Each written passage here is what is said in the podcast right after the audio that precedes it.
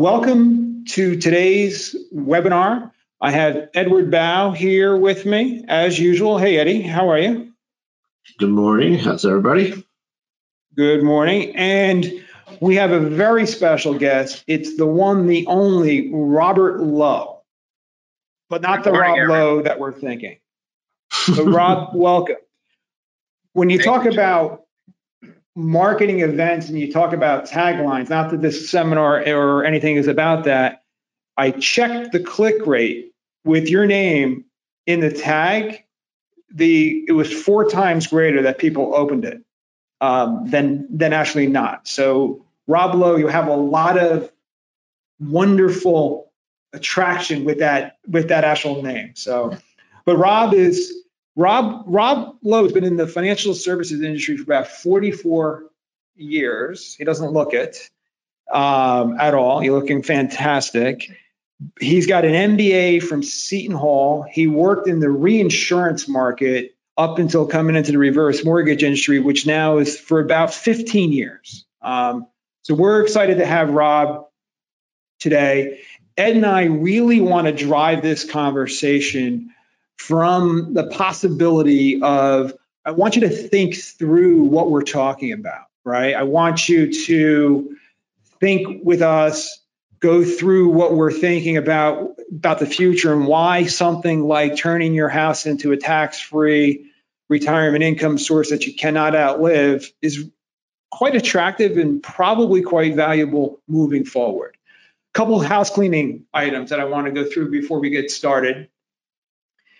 Um, in the handout section on the right-hand side of the taskbar of the control panel for the GoToMeeting is there are five handouts.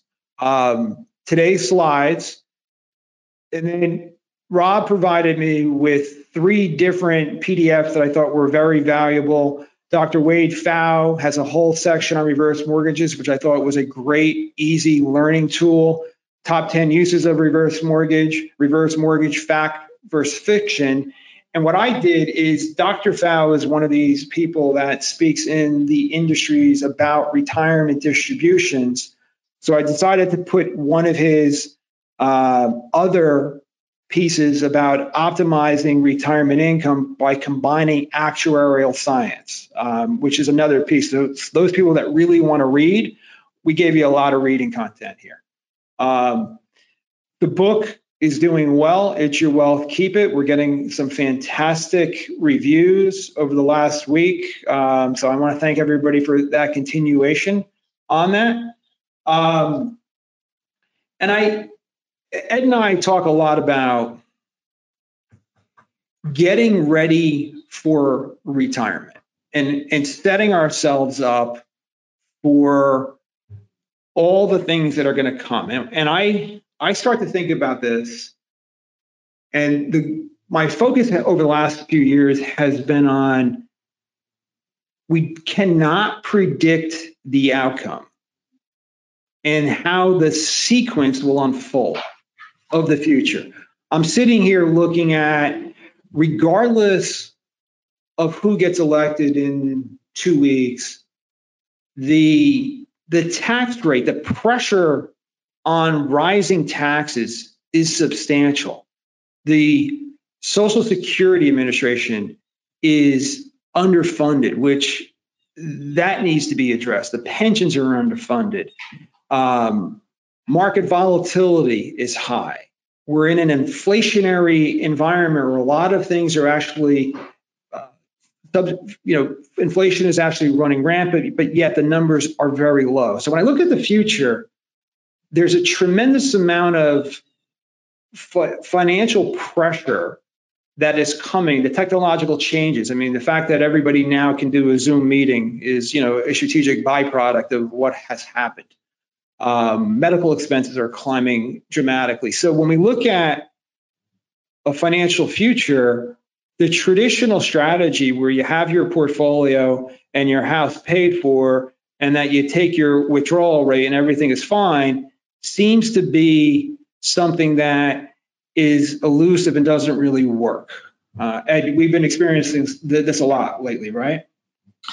Yeah, you know, the pressure you, you mentioned a lot of them. I mean, and whenever I, whenever we start talking about reverse mortgage with the clients, it's, I think the most important thing to remember is that when we're building out these plans, we're trying to build out the flexibility and options. And this is just another potential option for, for clients to use. And everybody's situation is different and everybody's reasoning is different. So, but, uh, you know, from a tax perspective going forward, I, I you know, again, doesn't matter which side of the aisle you're on. It doesn't matter. I just think checks were written, and they're they're talking about writing more checks as of today, and the deadline is tomorrow, according to the House representative. So, um, you know, there's going to be a lot of pressure on on just economics. Period. Whether you know, Republican, Democrat, Independent doesn't matter.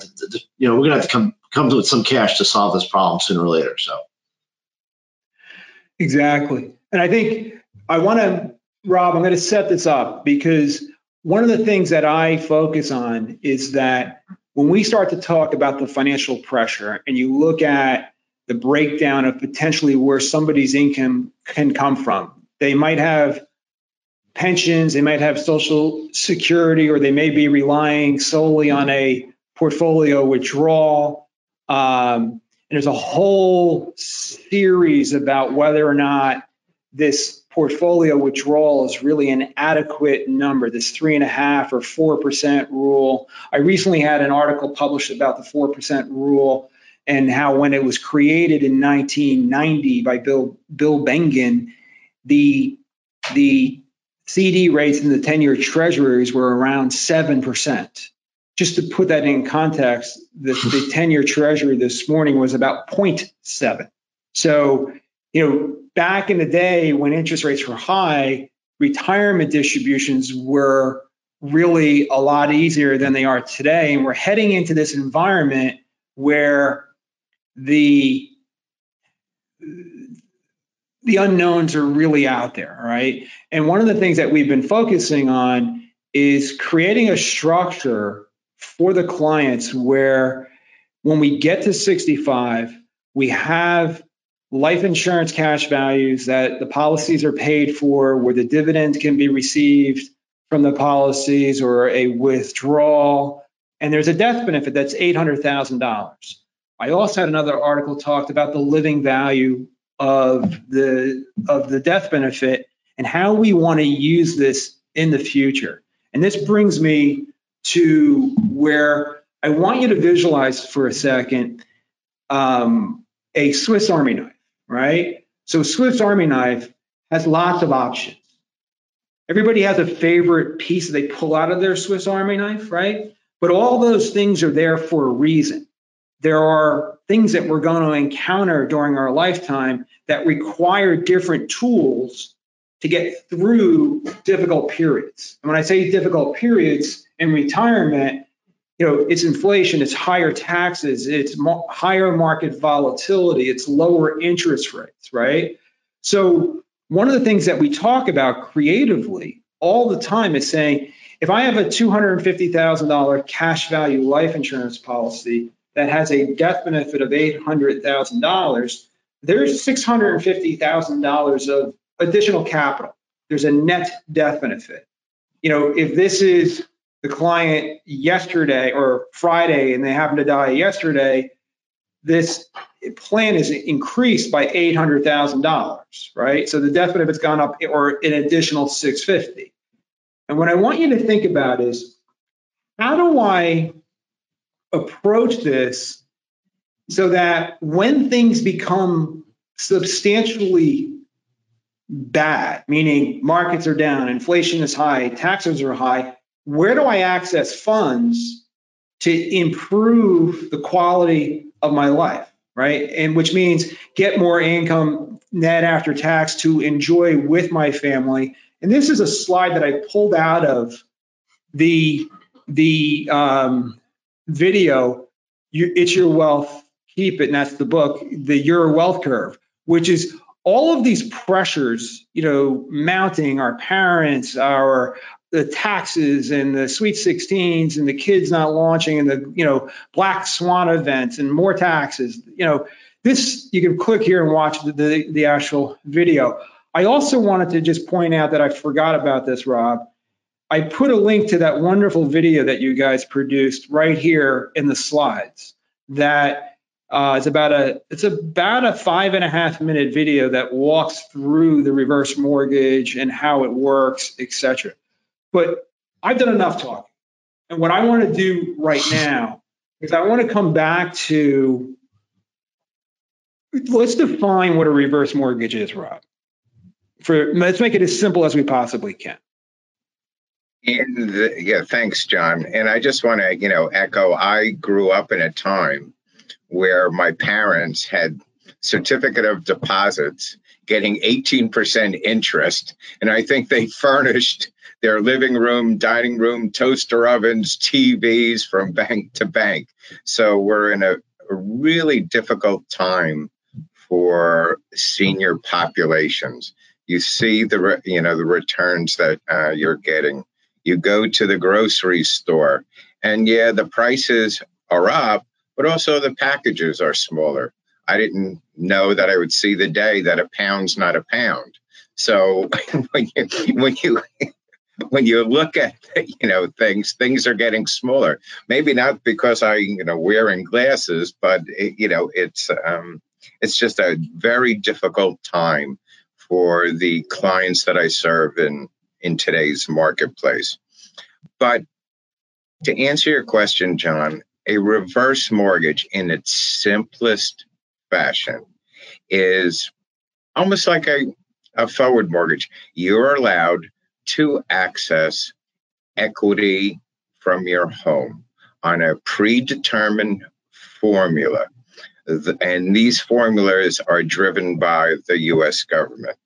The older you are, the more you have access to equity. The younger, you have less. In a reverse mortgage, any proceeds that you take is non taxable, which is a very powerful tool. It is your equity. You know, people, you know, often think that a reverse mortgage, the bank wants to own your home. No, that is not the case. The bank doesn't want a home. It is your home. You are entitled. You are on deed. You have a mortgage against the pro- uh, property, just like many of you out there today have a, a mortgage. Let's call it a forward mortgage where you're making monthly payments. Well, with a reverse mortgage, um, you have just additional flexibility. You don't have to make a, a payment at all. You could develop a cash flow stream. You can make a payment if you want. You make a payment once a month, once a quarter, once a year. It really is up to you. You are the decision maker. You, in consultation with your financial advisors, your your accountants, your attorneys, find out what is the best possible solution for you. So it's part of a solution. It is not one solution, but it gives you options. We are in a very perilous time. I, you know, I believe nobody knows what the uh, future portends. This gives you flexibility, an added financial tool that you can access if you say, yeah, that's a good idea, well, you can put together a reverse mortgage, not take any proceeds, and have a, a credit access line, if you will, that grows monthly to you. So it can never go regardless can, of what the house is worth, right? Meaning correct. the house could be flatlining that reverse mortgage, that line of credit is being guaranteed to increase every single year. Absolutely. Or if we had what ha- happened during 2008, where the house values have went down, this line can never be taken away from you.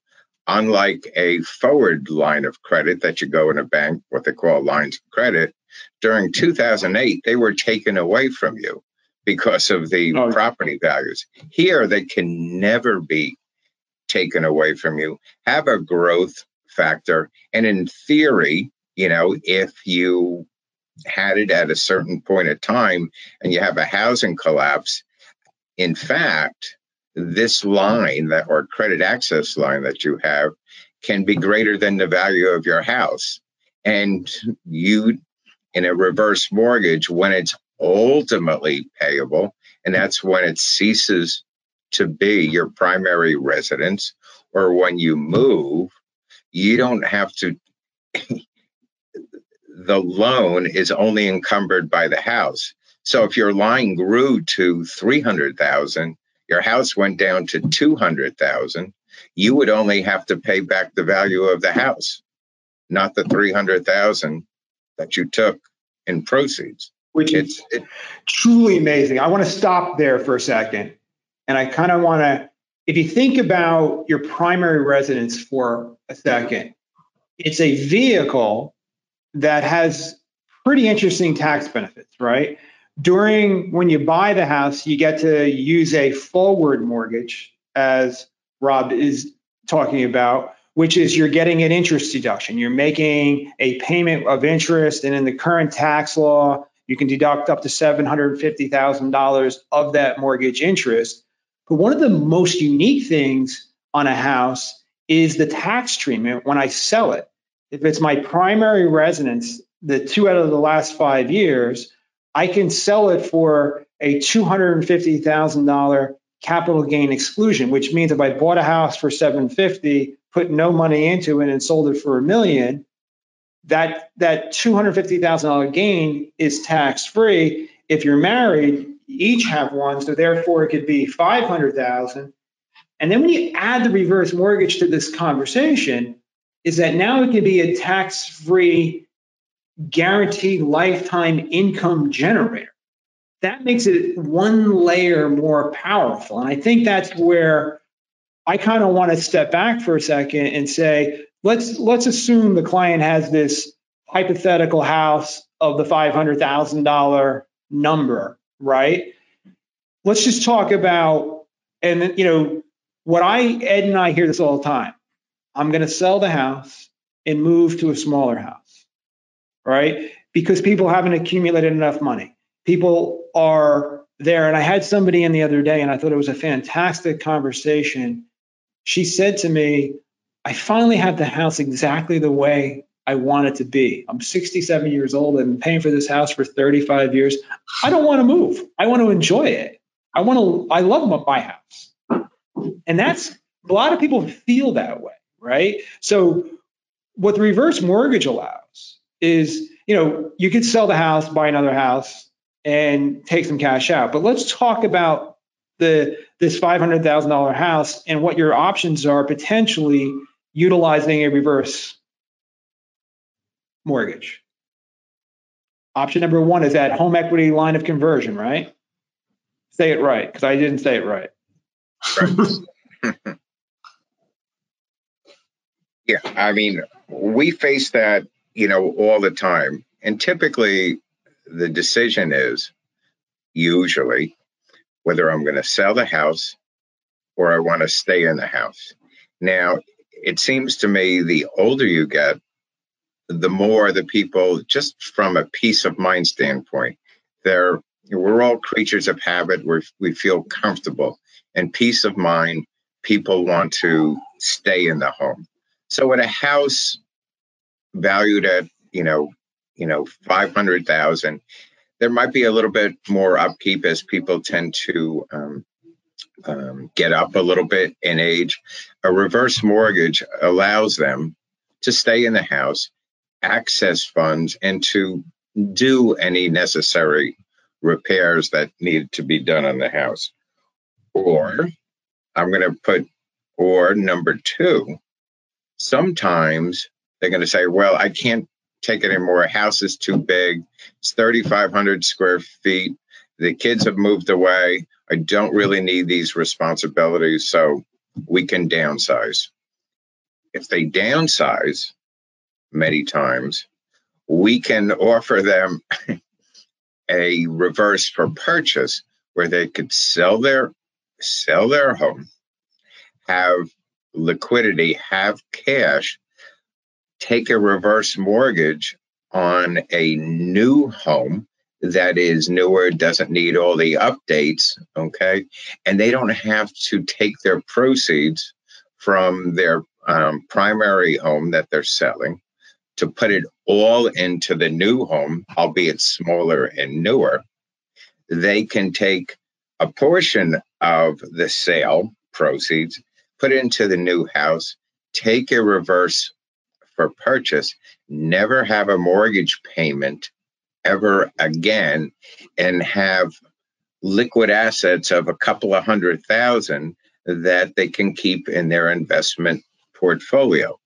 That is probably one of the most untapped uses of a reverse mortgage today.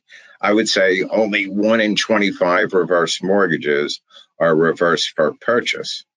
You know, I don't know when why. I bring that up, when I bring it up to clients, most people don't know that that existed. And we've had a couple of clients actually do it, sell the big house up here, get rid of the big taxes that are up here, and they get down to, you know, the location that they're looking south and, you know, they can get the most amazing house with low taxes and low upkeep for four or 500,000, but they don't want to put all their equity in there. The reverse mortgage that you're talking about to purchase is a wonderful option to get that additional home um, without actually having to pay for it. I mean, it's a wonderful thing from Oh, that perspective. I think it's I think it's an amazing uh, vehicle, especially in the uncertain times that we are um, we are in, and also as people age, their potential to generate additional income typically typically there are aberrations is less and less. So you know if you're 30 years old, 40 years old, 50 years old typically you can recover if something happened if people are still working but as you get into the 60s people are working but are you going to land on your feet again dur- during this pandemic we don't know what's going to happen this just gives an extra safety net to a lot of folks that's you know that's think- my belief Yeah. And I think it's that, you know, we talk about pressure, right? And reducing pressure. So, you know, if I have high inflation or high taxes or market volatility, the reverse mortgage offers some really interesting options. But I think, you know, one, you have to have it set up. But the way I look at that is I, you know, let's say my house is paid for and I am the person that wants to stay in my house because I love my house well, I've got this $500,000 hypothetical house. I could actually get a, a monthly cash flow for my wife and I that is tax free that lasts for my our entire collective lives which if the people are 70 let's just use that example for a second you could be looking at 25 or 30 thousand dollars a year off the house tax free right Rob? correct so i I've had very people- powerful Very powerful. So you think about getting thirty thousand a year tax free. That's like pulling out a lot more money, right? A lot more money from like more. another vehicle, like an IRA. Like you know, one of my big concerns is moving into the future is that person with the million dollars in the IRA. That's where the majority of their assets are, and they're pulling out their forty or fifty thousand dollars a year and they have an emergency or an uh-oh, as I like to call it, right? I need some capital. They've got to pull significantly greater capital. Let's say I need an extra 100,000. I could pull 140, 150 just to net the $100,000, where the reverse mortgage kind of gives you those access points where you can access money in the home equity conversion portion and you can blend the two together. So one of the things that I've seen is hey, my house is worth 650. I've got a mortgage of 250. The payments are killing me, but I really want to be here. Well, you would use that home equity conversion mortgage, right? Which would pay off the mortgage. You'd have no you'd have no payment. So that frees up the cash flow. It drops the withdrawal rate on the portfolio. Or I've had people do a combination where they say the house is six hundred thousand dollars, I'm going to get uh, two hundred thousand dollar home equity line of conversion, and I'm going to get a hundred and fifty or two hundred thousand dollar portion of it where I'm going to get that monthly income because I want both. I need that money to go grab every once in a while. Um, but again, I think there's a big misconception is also that I want to bring this up is that a reverse mortgage is not for people that are successful. And I would actually say the opposite of that. If I have the proper planning, reverse mortgage is a wonderful tool that you know allows the person to really generate really efficient income because most people do not want their parents' house when they pass away. I mean, right? I mean, just you know, we all get our into our own worlds, and you get focused in where you are. Some people want their parents' house, but most people don't. So I'd rather have other assets. So the life insurance becoming the replacement vehicle is wonderful. Even for people that don't have the life insurance, it's still a great tool to generate this additional flexible income. Um, and these things are the FHA. Let's just go over that for a second. So you got FHA and you got private. Let's talk about the differences and how much money can be, you know, sourced on the private versus the FHA side. Well, you know, tip under an FHA, and they call it the HECM, which is a home equity conversion mortgage. The max lending limit is $765,600. That doesn't mean that you can access all of that. So let's say your home was worth a million dollars. They're going to start at 765 600 then they're going to discount based on your age. So let's say you're 62, which is the youngest age for a home equity conversion mortgage or an FHA mortgage. You're going to be able to get 50% of that 765,600. That's how much equity you would be able to access. Okay. So it doesn't matter if your home is a million, two million, three million. That's the cap. In the private mortgage industry, or what we typically call the jumbo market, there are loan amounts up to $5 million. So, individuals that say this is only for those people that can't afford it or just need based, that's not true currently I am doing one and I will withhold the names that an individual has a home in New York City, very exclusive area. Home is probably worth 7.5 million. Mortgage on the property is 2.1 million. They have another estate in Connecticut, but rents have dried up in Manhattan. It's not the same market. So the individual, younger 60s, is concerned because, you know, when you're that successful, your expenses are high, your income's high, but also your expenses are high. You get one blip in the universe, one event, and it throws their whole plan out of kilter.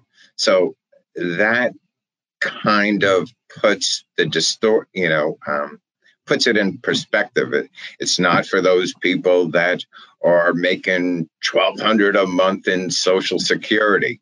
I mean, it this really runs the gamut across all income levels. The jumbo market is typically for those that are more affluent and whose property exceeds 1.5 million dollars. I mean, that's there's. Go ahead.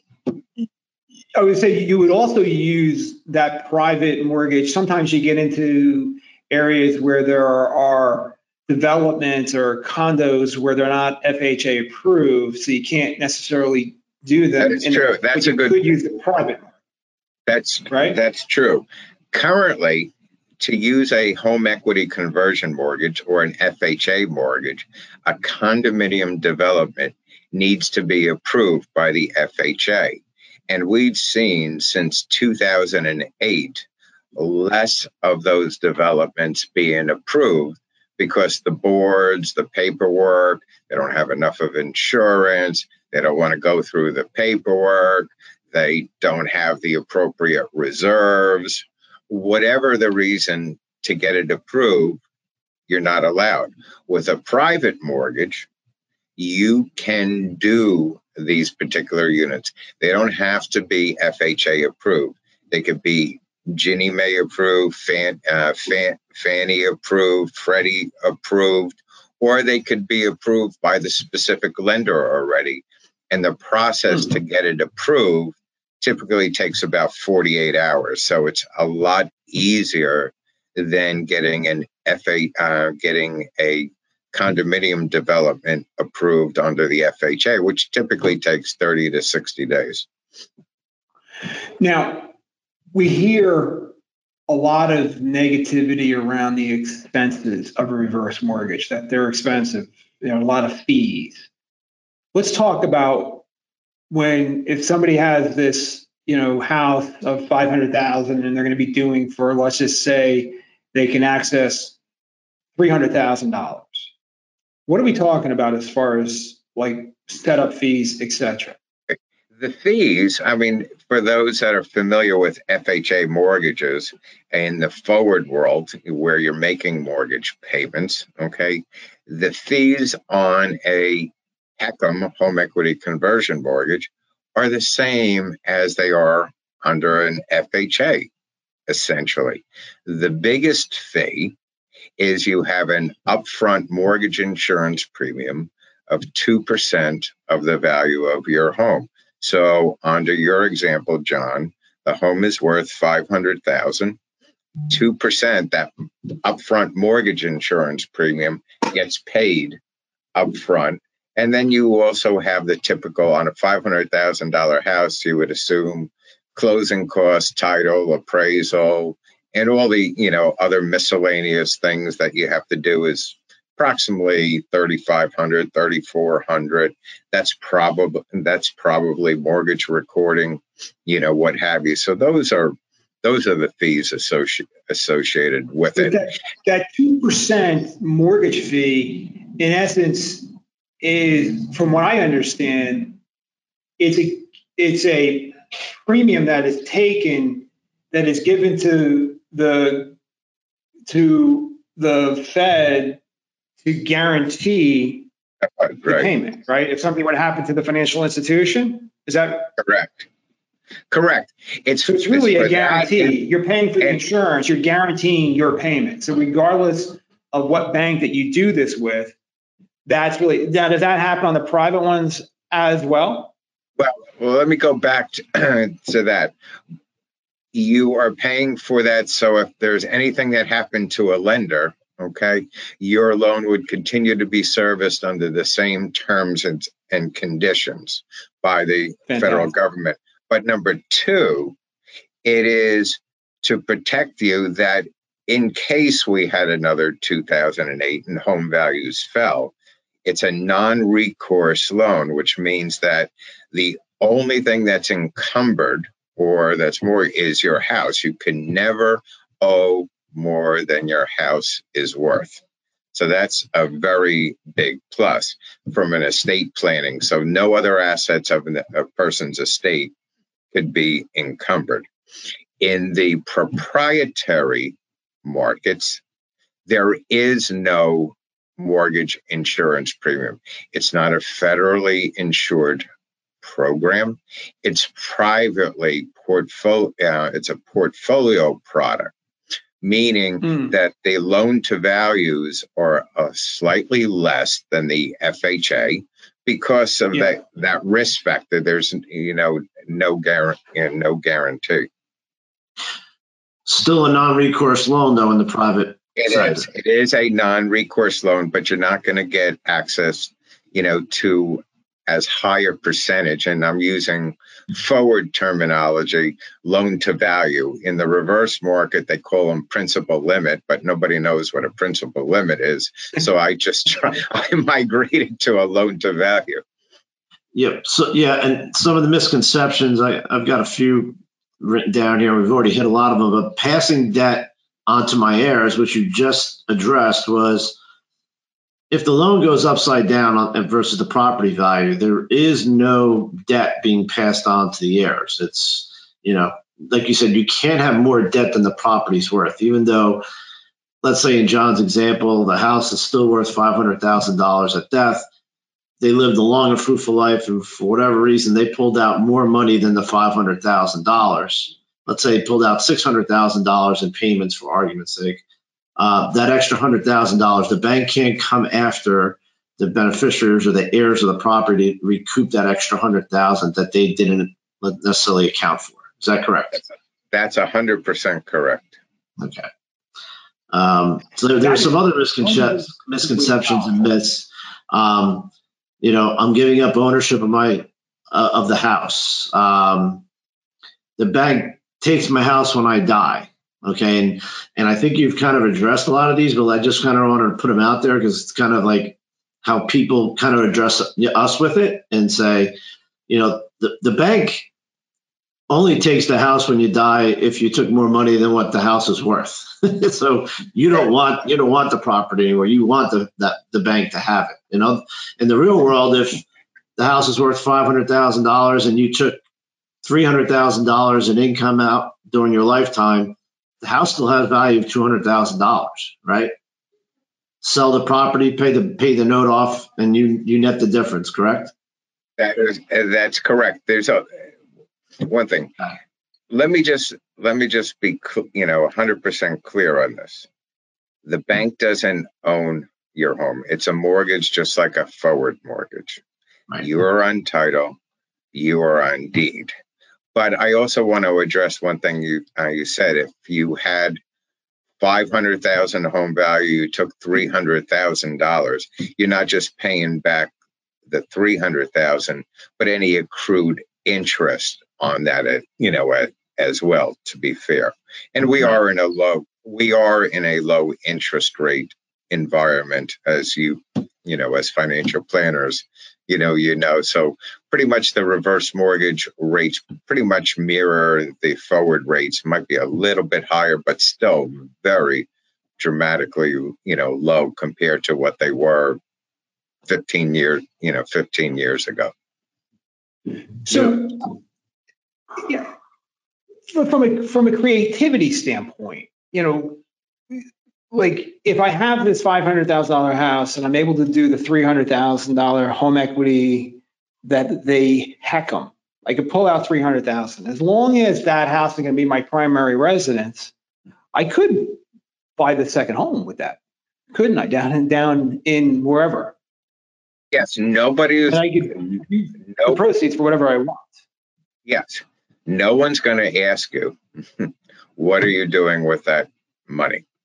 You know, I've had some people in construction, for example, that flipped, that took money out of their home, was in construction to purchase a home. He took the cash, flipped the home. That was his business. So we used it for that particular reason.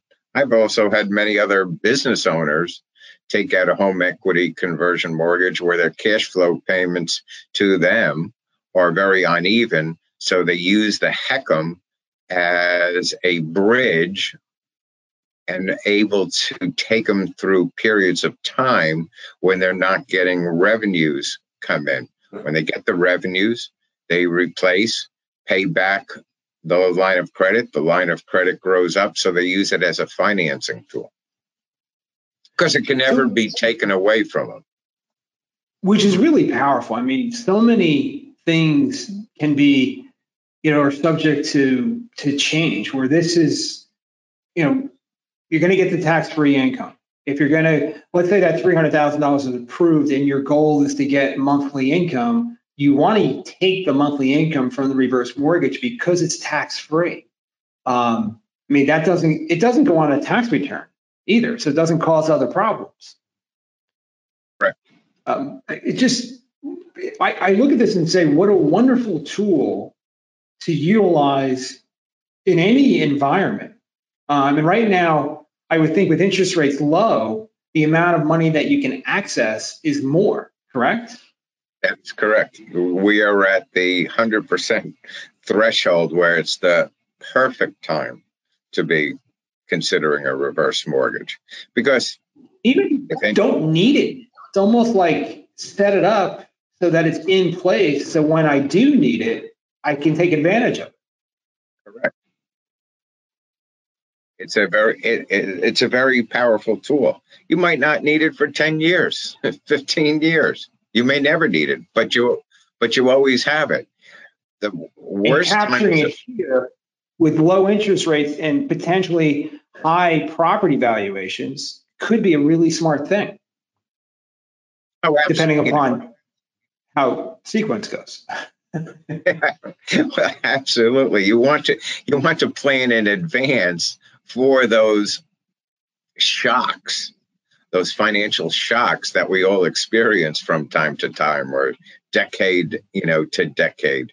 So you don't want to come down when you have a gun to your head and say, "Oh, I need a reverse mortgage. I have all these problems," because there are qualifications in a reverse mortgage that there weren't years ago.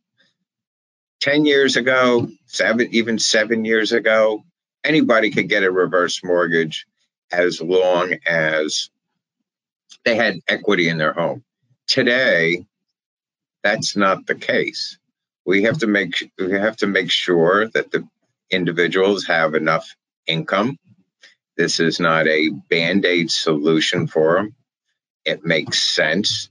They've paid their debts on time. So, you know, unfortunately, I would say one of out of every four prospects I encounter, they planned too late. The situation got out of control. And unfortunately, per government regulations, they don't qualify for a reverse mortgage. So they don't have enough money not, it, so yeah. keeping the balance at all times and putting it in place sooner you know, even if you don't need it, what a wonderful tool because you might want it in the future depending upon what happens.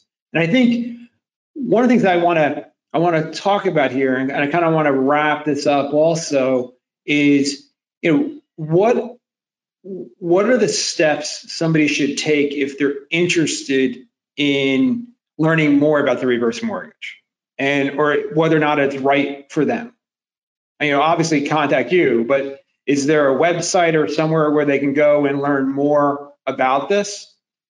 Oh, absolutely. You can, you know, you could go. I would first go to uh, a YouTube video that I created that explains reverse mortgages. Or Which I have go, linked right here. Right. I have this YouTube linked here in your slide. Right. And also, you know, I don't know, I would go to family first reverse.com. Explain this one reverse. Right re, correct. Explain reverse mortgages. I have a couple of videos up there that you can view on, you know, on it. John, what I should have done, and people would get a kick out of this, or what you said, uh, you know, initially with the name Robert Lowe. I was on TV twice with Robert Lowe the actor because they wanted to find I was on a I was on a show, the Meredith Vieira show, and Rob Lowe and Meredith Vieira would ask me questions, and they had to figure out who the real mortgage banker was in Red Bank, New Jersey, because the name That's of the show was the same name game. But I have a I have a whole library of videos, and I don't typically like to clutter, you know, websites with it uh, because every client is unique. You know, John, if anybody wanted to reach out to you and they had specific questions, I could share some videos with you. I have videos on reverse for purchase from a financial planning perspective you know, you know what it means. So I have a whole myriad of, of different videos, but I would start with the YouTube video that I have that explains the government insured or the home equity conversion, you know, mortgage.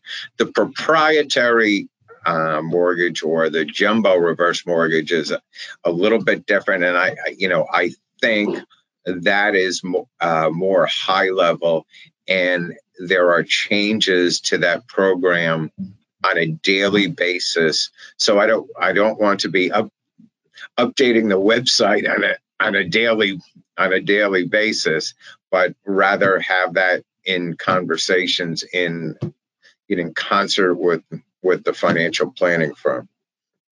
Fantastic. This is Rob. This was really a wonderful conversation. Um, very simplistic. The video is a good video. I would watch that. Um, and I want you again to think about from the perspective of what's happening. You know, if we're here on our timeline and we're going out into the future and all this potential stuff is happening to us, we need as much flexibility as we can possibly get our hands on. And when we do that, getting the most tax advantage way can be very important in the outcome of success. Ed, any closing comments before um, we close? Yeah, just a couple things. Um, you know, the, the the reverse purchase, I almost think is counterintuitive to people. Like, how do I go buy something without really purchasing it? You know, with either getting a loan, but they're not thinking of it the right way. It is a loan, but it's let's call it backwards right? You're going to accumulate the loan over time. And so that's, I agree. No, not enough people utilize that or, and I don't think they truly understand it. Um, I always think the emotional hurdle that we have with some of some of the clients when they want to, when you start talking about a reverse mortgage, you know, they're, they, they get attached to the home and want to leave it as a legacy asset. Um, as John said, and you know, most of the kids or you know the beneficiaries don't want the property and who knows what that state of that property will be in at the time of that the person's demise. So um, that's a behavioral thing that you have to get over with you know within yourself to move forward with this. But i think it's a great tool. I just you know from a tax-free income perspective and you know there's some really good information you gave today rob that i even I, I think i have to think about a little bit more is potentially setting it up getting these the, these lines in place. Maybe I don't need it now, but maybe down the road, like it's it's a perfect time to get it set up. And you know, now I have the high value, yeah. The options and flexibility. I think that's how we kind of started this. Like, and, and it's a tool. It's just another tool in, in the in the tool belt to how do I manage my financial life. So, um, like John said, you got all these things happen. You know, we just had a. It's funny. We had a black swan event this, you know, in March. You know, and now with the what we talked about, a lot of checks being written to kind of help this black swan event along and get over it. Potentially, taxes are going to go higher. I mean, that you know that's going to have that that that pay that that bill has to be paid at some point in our lives. So at some, at some point in our time, that bill will definitely have to be paid. You kick that can down the road so far. I mean, at some point, it's gonna it's got to be addressed. So you know, that's my my two cents. So thank you. I like your two cents. That was a good two cents. Rob, we really appreciate it. I'm gonna. I think we, I'd like to do like a like a follow up with like a longer podcast where we dig into different scenarios and different things for people that are really interested in this. So I'm gonna reach out and schedule a different conversation with you because I think this is the more education we can provide clients, I think the better off everybody's going to be and how they can really do this without disinheriting their family. They can do this without, you know, fear of running out of money. These are all the important things. So I really appreciate your time. Yeah, no, thank you for you know, here. Oh no, no worries. And you know, I don't want to get into the weeds, you know, and I, you know, thank you for the time, but we can do reverse mortgages in a trust too, as long as they meet certain standards. So there are more complex I, reverse. I, really, I like that. I like that. I like that a lot. So, you know, I don't want to say 100% of the time, but if everything is constructed correctly, we can we can accommodate that. That's fantastic. All right. On that note, thank you and talk to everybody soon. And I think our Our next one is two weeks out, which will be right in the middle of the election, the day before the election, I think. That'll Oh, be boy. interesting. We'll have a whole, I guess, Ed, we got to do a theme on elections, right? That's what we're Uh, gonna have to do. all right, I'll leave that. I'll All leave that one alone for a moment. That'll be great. But, uh, All right. poke the bear, so let's actually figure it out. But anyway, guys, have a wonderful day. And Rob, again, thank you, and thank you for getting my click rate up on my on my messages. More than welcome. All right. We're gonna a have you call and make a reservation at the toughest restaurant to get into. This is Rob Lowe. I need a reservation now. You know. I've done that, John. I've done that. have, a, great- have a great day, gentlemen. Thank, you. Welcome to the end of the video. Smallwood Wealth Management is an investment advisor representative. The opinions expressed by Smallwood Wealth Management and guests on this show are their own. All statements and opinions expressed are based upon information considered reliable, although it should not be relied upon as such. Any statements or opinions are subject to change without notice. Information presented for this educational purposes only. Moreover, no listener should assume that any discussions or information presented serves as a receipt of or substitute for personalized advice from Smallwood Wealth Management or from any other investment professional and is not intended as an offer of solicitation for the sale or purchase of any specific securities, investments, or investment strategies. Smallwood Wealth Management is not a law firm or an accounting firm, and no portion of this presentation should be interpreted as legal, accounting, or tax advice. Information expressed does not take into account your specific situation or objectives and is not intended as a recommendations appropriate for any individual.